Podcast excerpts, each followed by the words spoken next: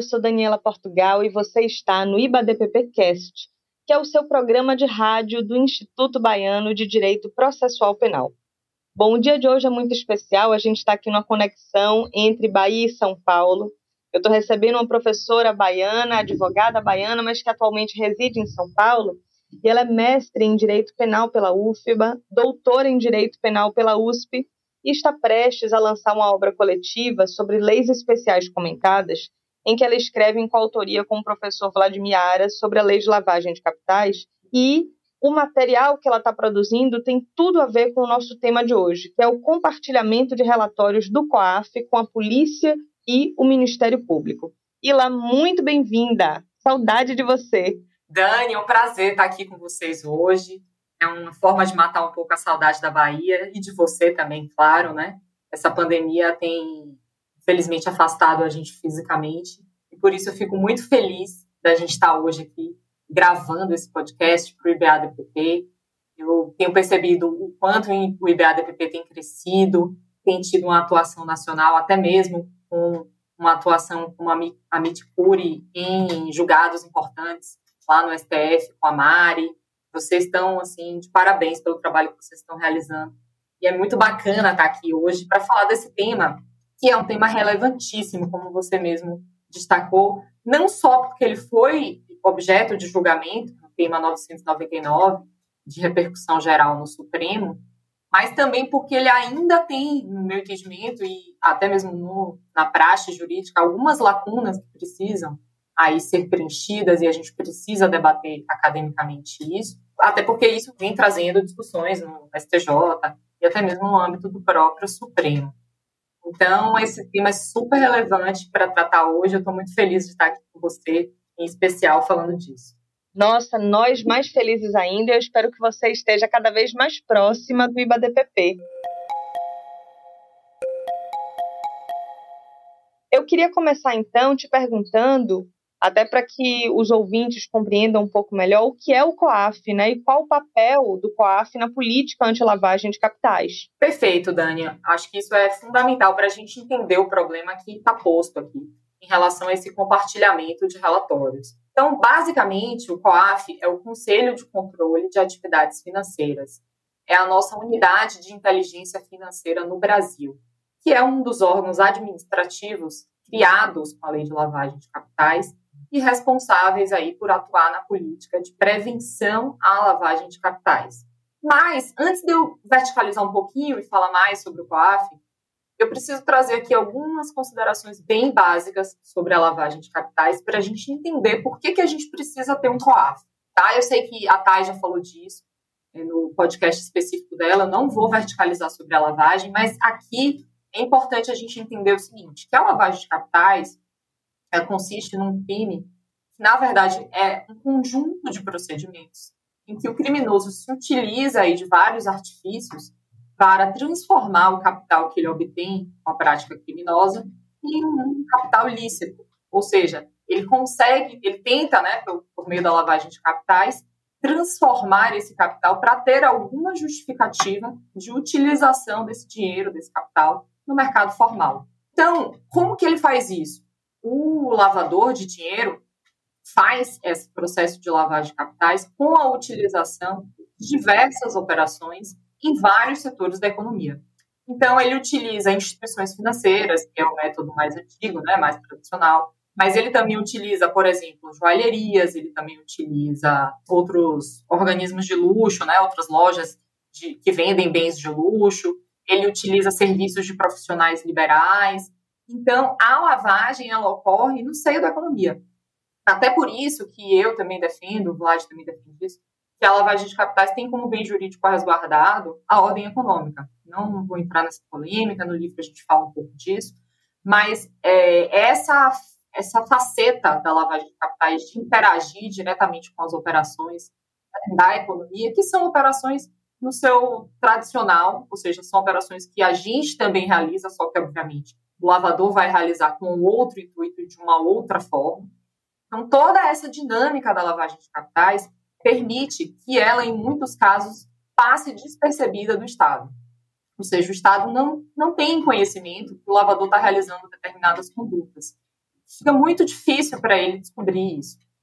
Justamente por isso, o Estado passou a compreender essa dinâmica do crime e passou a estabelecer o que a gente chama de deveres administrativos, ou está na moda, né, deveres de compliance, para que os particulares, ou seja, os sujeitos que atuam nessas áreas sensíveis da economia, que são áreas que o lavador né, se utiliza para realizar seu crime, para que estes sujeitos sejam obrigados a colaborar com a política anti-lavagem. Então, hoje, a gente tem na lei de lavagem de capitais um amplo são obrigadas a se estruturar internamente, no primeiro momento, para conhecer os deveres que têm, segundo, ter uma estrutura interna que permita identificar esses deveres no caso concreto e identificar operações suspeitas de lavagem. E, uma vez identificadas essas operações suspeitas, que essas pessoas tenham condição de comunicar essas operações suspeitas. E aí surge a ideia do COAF. Por quê? E a gente precisa que esses sujeitos obrigados comuniquem essas operações suspeitas de lavagem a alguém. A ideia de termos uma unidade de inteligência financeira é justamente a ideia de ter um intermediário entre esse sujeito obrigado e os órgãos de persecução criminal.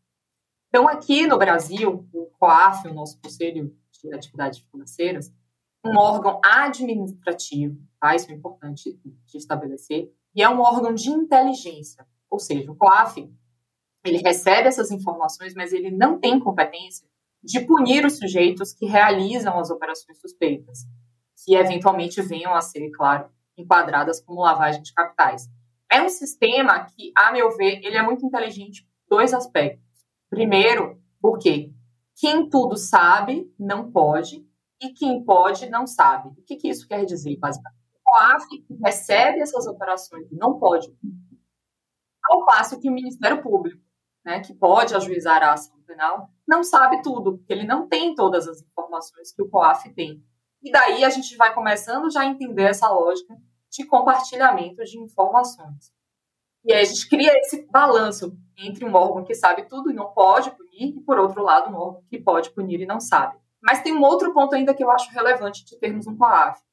Se essas, essas operações suspeitas fossem comunicadas diretamente à polícia ou ao Ministério Público, a gente teria aí um problema do próprio sujeito obrigado ficar com medo de comunicar. E a rigor, nem sempre uma operação suspeita é uma operação ilícita. Ela só se encaixou numa matriz de risco, como a gente vai ver aqui, e por ter se encaixado nessa matriz de risco, ela tem essa, esse caráter de suspeito e pode configurar uma operação de lavagem, mas ela não necessariamente é. Então, esse filtro pelo COAF, na minha visão, é essencial, porque o sujeito obrigado ele não fica com tanto receio de comunicar diretamente à polícia e até mesmo de acabar a relação dele com os clientes, né? Seria algo muito ruim para a dinâmica econômica. Entendi. Entendi, sim, sem dúvida, muito importante isso que você colocou. É, e nem sempre a gente pensa a partir dessa perspectiva, né? É, mas dentro, então, desse gancho entre o que é produzido pelo CAF e o Ministério Público, Público e a polícia, é, como funcionam né, os relatórios de inteligência que são elaborados pelo COAF? O que são esses relatórios? Como é que eles funcionam? Perfeito, Dani. É, o COAF, nesse né, modelo que nós temos, né, é uma unidade que tem três funções básicas. Primeiro, ele recebe comunicações de operações suspeitas destes sujeitos obrigados, como eu falei para você. Ele analisa essas comunicações e, ao final, ele pode né, escolher por disseminar. Na verdade, ele deve, né? Pode, a gente vai ver isso mais para frente. Mas ele, uma vez constatado a, a necessidade, ele dissemina o produto dessa análise. E esse produto da análise dele são justamente esses relatórios de inteligência. E como é que funciona isso? A gente pode dividir esses relatórios de inteligência em dois grupos. Eu chamaria o primeiro grupo de relatórios de inteligência espontâneos e o segundo grupo de relatórios de inteligência de intercâmbio. Vamos tratar deles aqui especificamente para a gente entender qual é a problemática que envolve o sigilo financeiro e esses relatórios, que é o nosso tema de hoje. Esses relatórios, como eu falei, os primeiros, né, que são os relatórios de inteligência espontâneos, eles são produzidos a partir das comunicações de operações suspeitas feitas por esses sujeitos obrigados, que a gente comentou aqui, que são esses setores da economia em que a gente já constatou que os lavadores se utilizam e que por isso são impostos a eles esses deveres administrativos, tá? A gente tem aqui, e eu vou focar nas instituições financeiras, a gente tem milhares de sujeitos obrigados, mas o que interessa para a gente são as instituições financeiras, porque a gente está falando desse sigilo financeiro. Então, aqui nas instituições financeiras, a gente tem a matéria que é regulada de forma infralegal pela Carta Circular número 3978 de 2020 do Bacen. E aí, essa carta circular lista algumas operações suspeitas que já foram identificadas anteriormente, a partir de uma matriz de risco, é, e que são operações em que geralmente ocorre, pode ocorrer lavagem de capitais, mas, de novo, né, lembrando que isso não é uma carga de ilicitude é, completa, isso precisa ser investigado ainda. A gente tem comunicações de duas espécies. Primeiro, uma comunicação de operação em espécie, que aqui Basta que o sujeito realize uma operação no valor de 50 mil reais ou mais em espécie, e o, o sujeito, a instituição financeira, tem que comunicar ao COAF no prazo de 24 horas. Tá? Essa comunicação é simples, ela vai reunir apenas o sujeito que fez essa comunicação, o valor, a data, e não tem maiores discussões a respeito dela. Agora, a gente tem, do outro lado, as comunicações de operações suspeitas. Aí essas são um pouquinho mais complicadas, porque elas dependem, inclusive, de uma análise feita pela própria instituição financeira, e aí a carta circular vai exigir que essa instituição financeira tenha um setor específico de compliance apto, né, idôneo a fazer isso. E elas são tão mais complicadas que a gente vê que a carta circular estabelece um prazo de 45 até 45 dias para que haja essa comunicação, ou seja, o primeiro é de 24 horas, né, e esse segundo já é um pouquinho maior, muito maior, de 45 dias. Então, essas, essas operações aí tidas como suspeitas, elas estão lá na e envolvem um conjunto de operações que, por exemplo, são operações destinadas a evitar a burla dos sistemas de controle das instituições financeiras. São operações que não condizem com o patrimônio do sujeito. Tá? Então, a gente tem aí é, informações mais delicadas. E é aqui que justamente entra um pouquinho da problemática entre o sigilo financeiro e esse compartilhamento dos relatórios. Mas aí o que acontece? É, como eu falei, o COAF ele tem a obrigação de receber né, essas informações, a gente viu já esse recebimento, mas depois do recebimento ele analisa essas informações. Ele faz uma análise que, num primeiro momento, é uma análise pelo sistema, o sistema SysCoaf, que é esse sistema em que há as comunicações. O sistema faz uma análise a partir de uma matriz de risco já estabelecida e vê se essas operações elas podem ser filtradas para serem algo a mais, ou seja, se elas se caracterizam aí com um indício maior de lavagem. É o que a gente chama primeiro de análise sistêmica. Se essa operação for, de fato, uma operação que se caracterize né, com indícios a mais de suspeição, a gente vai para a fase 2, que é o que a gente chama de modelo preditivo. Senão, essa comunicação fica resguardada dentro do sistema do COAF. Nessa fase 2, a gente ainda está no modelo de sistema, o próprio sistema analítico, mas com base em uma outra matriz de risco mais específica. E caso tenha um risco alto ou médio, a gente passa aí por uma apreciação individual por um analista do COAF, que seria uma fase 3 de análise. E essa fase de análise, de análise por um analista do COAF é feita por distribuição, tá? O próprio analista não pode escolher qual operação ele vai analisar. Ao final de tudo isso, se a gente ainda tiver um risco médio ou alto dessa operação, ela se transforma no que a gente chama de caso, e isso é distribuído para um segundo analista do COAF. E aí, esse segundo analista do COAF decide se é, existe de fato aí uma operação com caráter de suspeição, ele faz uma nova análise com base de, nisso e decide se deve ou não ser disseminado com as autoridades. Então, veja que é um longo percurso até a gente chegar a esse relatório de inteligência financeira feito pelo COAF. Né? Há todo um, um procedimento. E uma vez que ele decida que isso é caso de compartilhamento, esse relatório deve ser disseminado, como determina a lei. Lembrando que essa decisão é exclusivamente do COAF. Tá? Mas, por um outro lado, e isso também é importante para a gente entender o nosso problema, a gente tem o que se chama de RIF, né, Relatório de Inteligência Financeira de Intercâmbio. Esse já é um pouquinho diferente. Por quê? Porque esse, a origem dele não são as comunicações suspeitas dos sujeitos obrigados, e sim as solicitações das autoridades brasileiras de persecução penal, ou seja, Polícia e Ministério Público.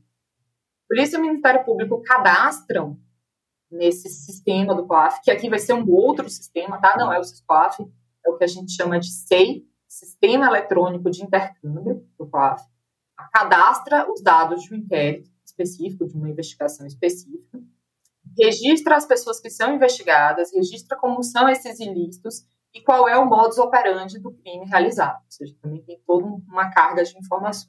E aí, com base nisso, e é isso também importante de se entender, esse, esses dados que são inseridos no SEIS são comparados com os dados que a gente já tem no SISCOAF e é feita também uma nova análise aqui, também por um, pelo sistema no primeiro momento ou por um analista do COAF, e aí, nessa nova análise, o COAF verifica se tem indícios de suspeição. Então, isso também é um ponto relevante. Por quê?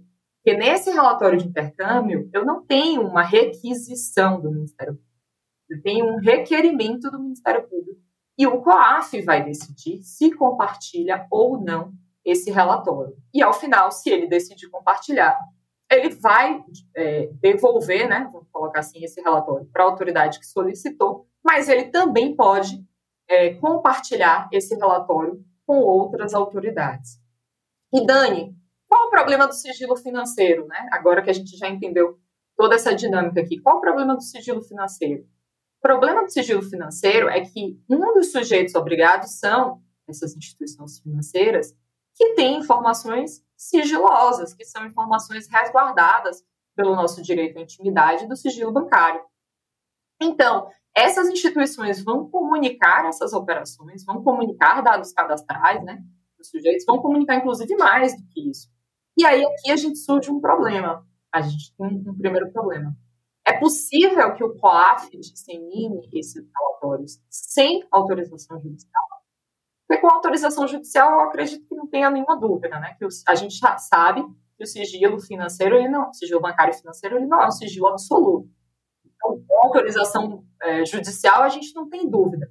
Mas sem autorização judicial, pode compartilhar ou não pode compartilhar? Essa que é o É exatamente isso que eu quero te perguntar. Já, já, já tem algum entendimento jurisprudencial sobre o assunto? Você mencionou o tratamento do tema em matéria de repercussão geral, né, no âmbito do STJ, no tema 990. É, o que, que o STF decidiu a respeito dessa matéria, Ila? Perfeito, Dani. E aqui, olha que curioso. O STF primeiro fixou o tema 990 de repercussão geral, que era exclusivo da Receita Federal. Qual foi o caso que chegou a julgamento no Supremo? Foi o seguinte: é, a gente tinha um, uma representação fiscal para fins penais, né, que é aquela representação que a gente sabe que existe lá em relação aos crimes tributários, que inclusive né, é requisito para a instauração de, de investigação tributária e para a própria configuração do crime é, tributário, de, nos termos da súmula vinculante.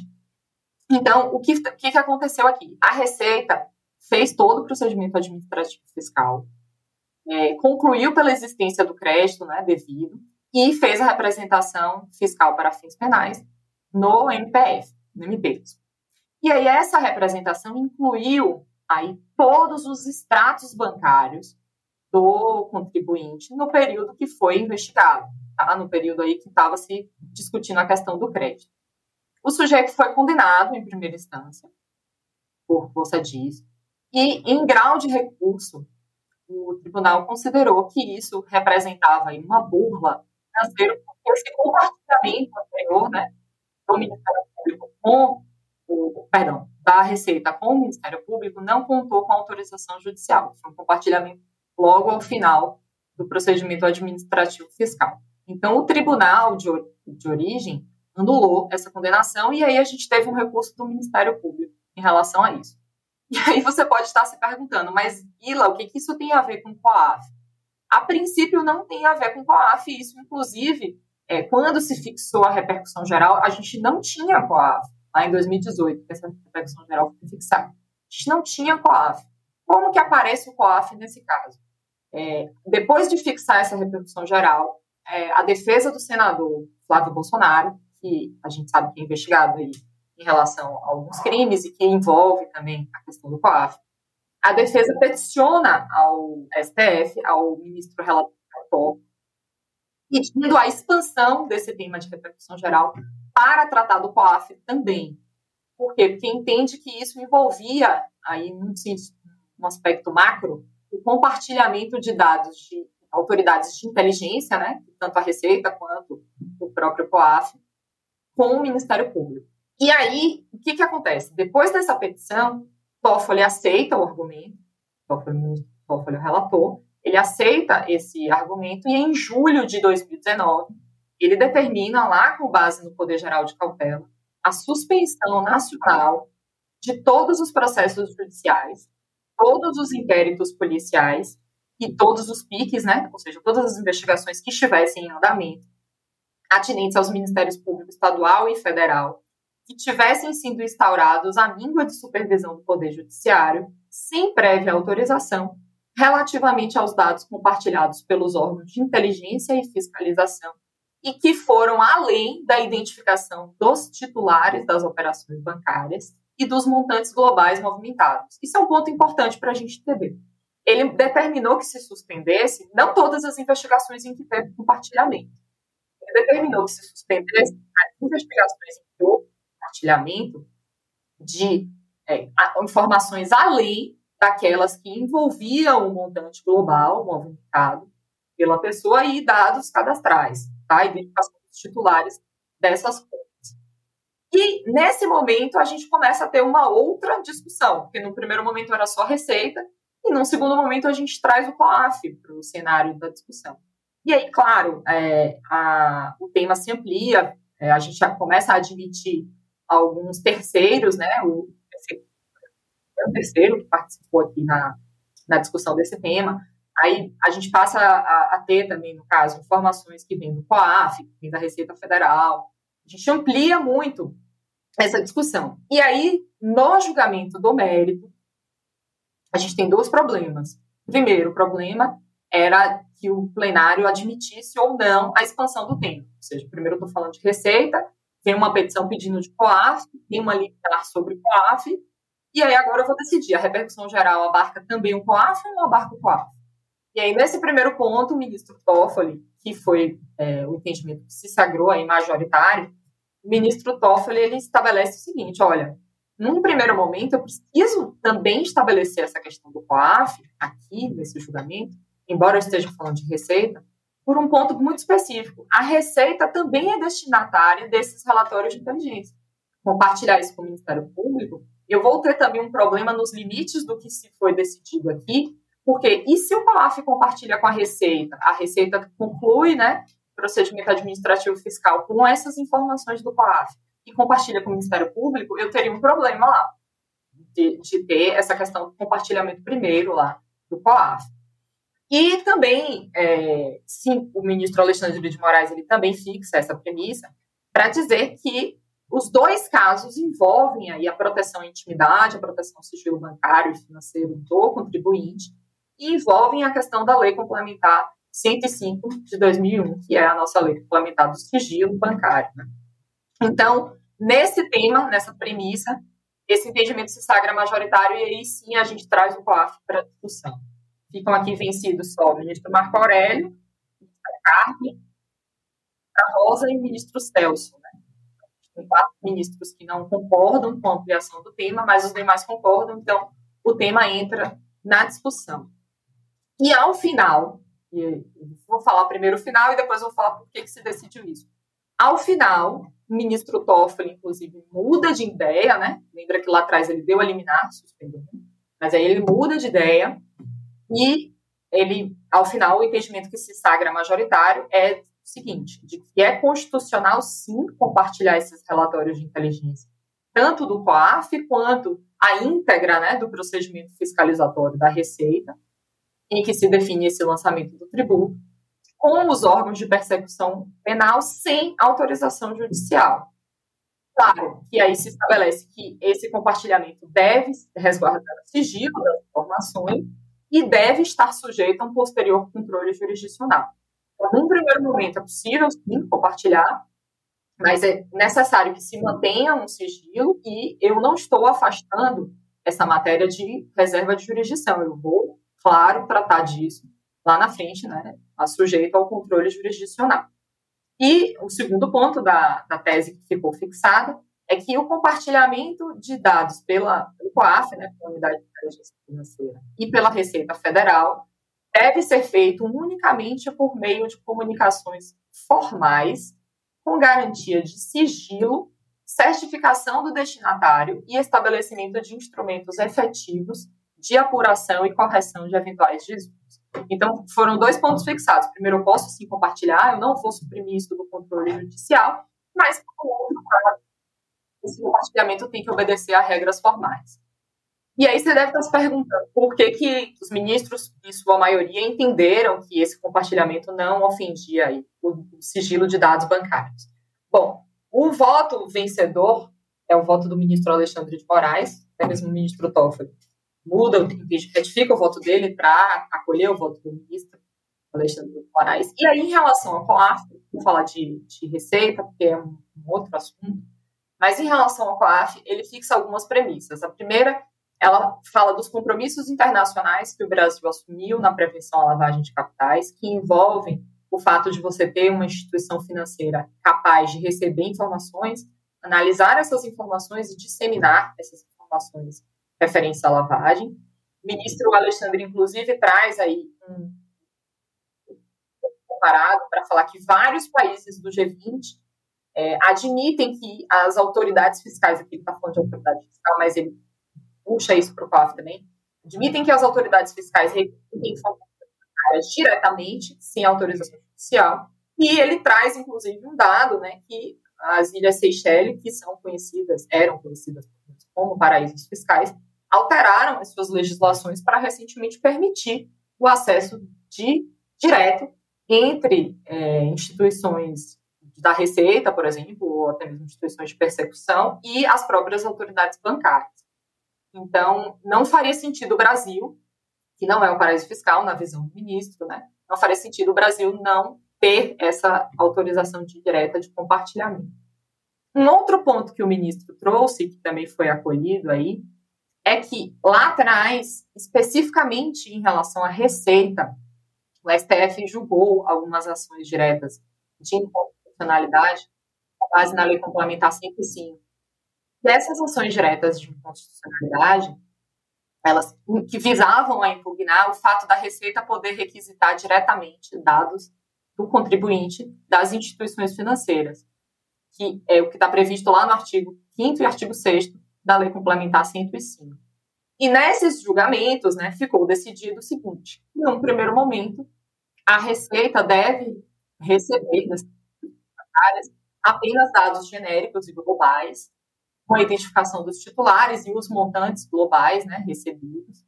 E aí, se houver uma incompatibilidade que autorize a abertura de um procedimento administrativo fiscal, a Receita pode, no primeiro momento, intimar o contribuinte para receber essas informações, ou ela pode já pedir essas informações diretamente da instituição financeira e aí ela recebe umas informações detalhadas. E isso foi declarado constitucional pelo Supremo lá atrás. Há alguns ministros vencidos ao longo do voto, a gente vê isso, mas isso foi declarado constitucional. Então, segundo o ministro Alexandre, né, de novo, o entendimento que ficou majoritário, não faz sentido que todo o procedimento na Receita seja um procedimento legítimo, que a Receita possa solicitar esses dados e, por um outro lado, ela não possa compartilhar ao final quando ela conclui pela existência de ilícitos, ilícitos perdão, ou seja, pela existência né, de créditos que foram irregularmente constituídos lá atrás. Um outro ponto, e aqui é para mim um dos pontos mais relevantes do julgamento, é que eles entendem que os relatórios de inteligência do COAF eles são distintos dos extratos bancários. E daí a possibilidade de poder compartilhar. Por quê? Porque os relatórios de inteligência, embora eles detalhem algumas operações, né, a depender do, do, do tipo de, de, comunicação que foi feita, se foi feita um, uma comunicação de operação suspeita ou se foi feito lá atrás uma comunicação de operação de espécie, embora eles detalhem algumas movimentações e algumas operações, eles se restringem àquelas operações consideradas suspeitas e não contém todo o detalhamento do extrato do contribuinte, perdão, do, do sujeito, né, da pessoa que, que realizou essas operações. Então, isso seria distinto de uma violação de sigilo bancário sem autorização judicial, no entendimento que foi que prevaleceu, né? E além disso, se acresceu ao fato do PAF não poder ter acesso aos extratos em si. Ele tem acesso a essas informações relacionadas às operações suspeitas, mas ele não tem acesso à íntegra do extrato. Tanto não tem por uma impossibilidade física, ou seja, ele não, ele não tem acesso à, base de dados da instituição financeira, tá? e não tem também por impossibilidade jurídica, porque o direito não permite isso. O direito permite que ele tenha só o que é relacionado a essas operações suspeitas. E o último ponto, que fez com que se declarasse a constitucionalidade, é a autonomia do COAF, né, para enviar ou não de acordo com seus próprios critérios de análise interna. Gente, mas assim, eu tô impressionadíssima, Ila. Impressionadíssima. Que aula. Olha, eu tô aqui eu te ouvindo e anotando. Haveria, né, realmente muito mais coisa para a gente bater papo. O nosso tempo ele já está bem apertadinho. Existem várias lacunas ainda, né, relacionadas a, a esse tema, que eu acho até que dariam um novo encontro, porque tem muita coisa a ser discutida aqui. Então, eu vou te devolver a palavra para você fazer suas considerações finais e já te antecipar um pedido que é tradição nossa para que você finalize também com uma indicação de leitura para quem está ouvindo a gente aqui. Bom, eu eu acredito o seguinte, eu, eu particularmente concordo com a decisão do Supremo, eu acho que todos os compromissos que o Brasil assumiu de fato, não tinha como a gente limitar a unidade de inteligência, né, o COAF, de disseminar essas informações, mas eu acho, particularmente, que a gente precisa resolver dois problemas. E aqui eu vou falar genericamente para a gente não estourar mais ainda o nosso tema. Mas quais são esses dois problemas, na minha opinião? Primeiro, o que, que efetivamente esse relatório de inteligência financeira pode conter? E isso até o ministro Toffoli, ele começa o voto falando, curioso, né? que o STF precisa fixar quais são as informações sobre movimentação bancária e fiscal que podem ser compartilhadas sem ofender o sigilo. Eu, na minha humildade, ouso discordar, porque eu acho que, na verdade, não é o STF que teria que fixar isso. Eu acho que a lei teria que fixar isso. Isso tem que vir por uma regulamentação legal e a lei, tá, a lei brasileira está devendo isso, na minha opinião. A gente precisa configurar o que, que é isso. A gente precisa, ao configurar o que, que, é isso, a gente consegue aí evitar que sejam produzidos relatórios de inteligência financeira, que a gente chama de encomenda, né, ou phishing expeditions, ou seja, relatórios para pegar uma determinada pessoa específica, inclusive para burlar o sigilo é, financeiro, que é um tema que está sendo, foi discutido, na verdade, no STJ, mas infelizmente a gente não vai ter tempo de tratar aqui. E o segundo ponto que eu acho que a gente precisa resolver é qual é aí a carga probatória desses relatórios de inteligência financeira. Se eles vão ter um meio de prova ou se eles vão ter um meio de obtenção de prova. Isso foi tangencialmente discutido no, nos votos. O ministro Toffoli acha que é um meio de, de produção de prova, não é um meio de prova. O ministro Alexandre, que é o voto vencedor, acha que não tem que fixar isso a priori. Isso vai depender do caso concreto, que o, Supremo não tem a não deve ter a capacidade de amarrar já essa questão de antemão. Particularmente eu discordo, eu acho que isso tem que vir sim é, estabelecido, até porque a gente vê em, em muitos casos outras medidas de força serem requeridas e até mesmo decretadas, outras medidas de, de restrição de direitos serem requeridas e decretadas com base em relatórios do COAF. Então, acho que isso a gente precisa amadurecer e precisa discutir. E, a meu ver, esse amadurecimento tem que vir por lei e não por. Discussões têm que vir de aulas assim. de aulas boas como essa. Bom, e para terminar, Dani, nosso papo aqui. Isso, é a indicação de leitura. Exato. Para terminar, eu vou passar uma indicação de leitura. Acho que. Eu vou, vou passar uma indicação fora do direito, tá? Acho que a gente está tá muito o clima na pandemia está muito tenso, né? A gente está tá com vários dilemas sociais e pessoais e tudo mais que a pandemia nos trouxe. Então, eu, eu tô lendo agora um livro que ele é derivado de uma série que tem no Netflix, que chama Amigas para Sempre. Primeiro eu li a série e agora eu resolvi ler o livro. E o livro é muito bacana porque ele conta a história de 30 anos de amizade de duas amigas, que são melhores amigas desde os 14 anos. E aí ele vai contando, e a história é no passado. Então, uma geração, duas gerações, não acho que duas não, Dani, mas uma geração antes da nossa. E traz todos aqueles dilemas femininos que ainda tem na nossa geração, de carreira, de casamento, de filhos, de escolha entre um e outro. E, além de tudo, envolve a, a, a trama entre a amizade delas. Então, acho que é uma leitura leve para passar para os nossos, nossos ouvintes, especial para as mulheres e também para os homens, né? Ele traz esses debates que ainda são contemporâneos em relação ao feminismo. Imagino que também seja uma leitura bem cara para você. Ai, que ótimo, adorei, adorei. Já botei aqui nas minhas anotações também. Ila, muito obrigada, viu? Muito obrigada. Você você já não tem mais o sotaque baiano, mas está cada vez mais genial. Então, engraçado que todo mundo está falando isso. Todo, todo baiano está falando isso. E aqui em São Paulo, todo mundo fala que eu sou de fora. Então... Gente, olha que saudade de você. Muito obrigada por ter participado do nosso podcast. Eu espero te ouvir assim em breve novamente para trazer mais observações, mais discussões críticas sobre direito penal econômico, tá bom? Muito obrigada. Obrigada, Dani. Eu que agradeço a você e a toda a equipe aí do IBADPP e com certeza estou à disposição se quisermos verticalizar esse assunto, até mesmo com outros convidados aqui no nosso podcast, eu não sei se pode, né? Pode. Bagunçando um pouco. Mas acho que é um tema muito rico mesmo, que a gente precisa explorar. Sai da casa, minha filha. A Bahia já te deu régua e compasso, como diz Gilberto Gil. Muito obrigada. com certeza. Então, até a próxima. Eu espero que em breve, então, a gente volte com esse tema com novas observações para trazer, tá bom? Vamos, então, ficando por aqui e até a próxima.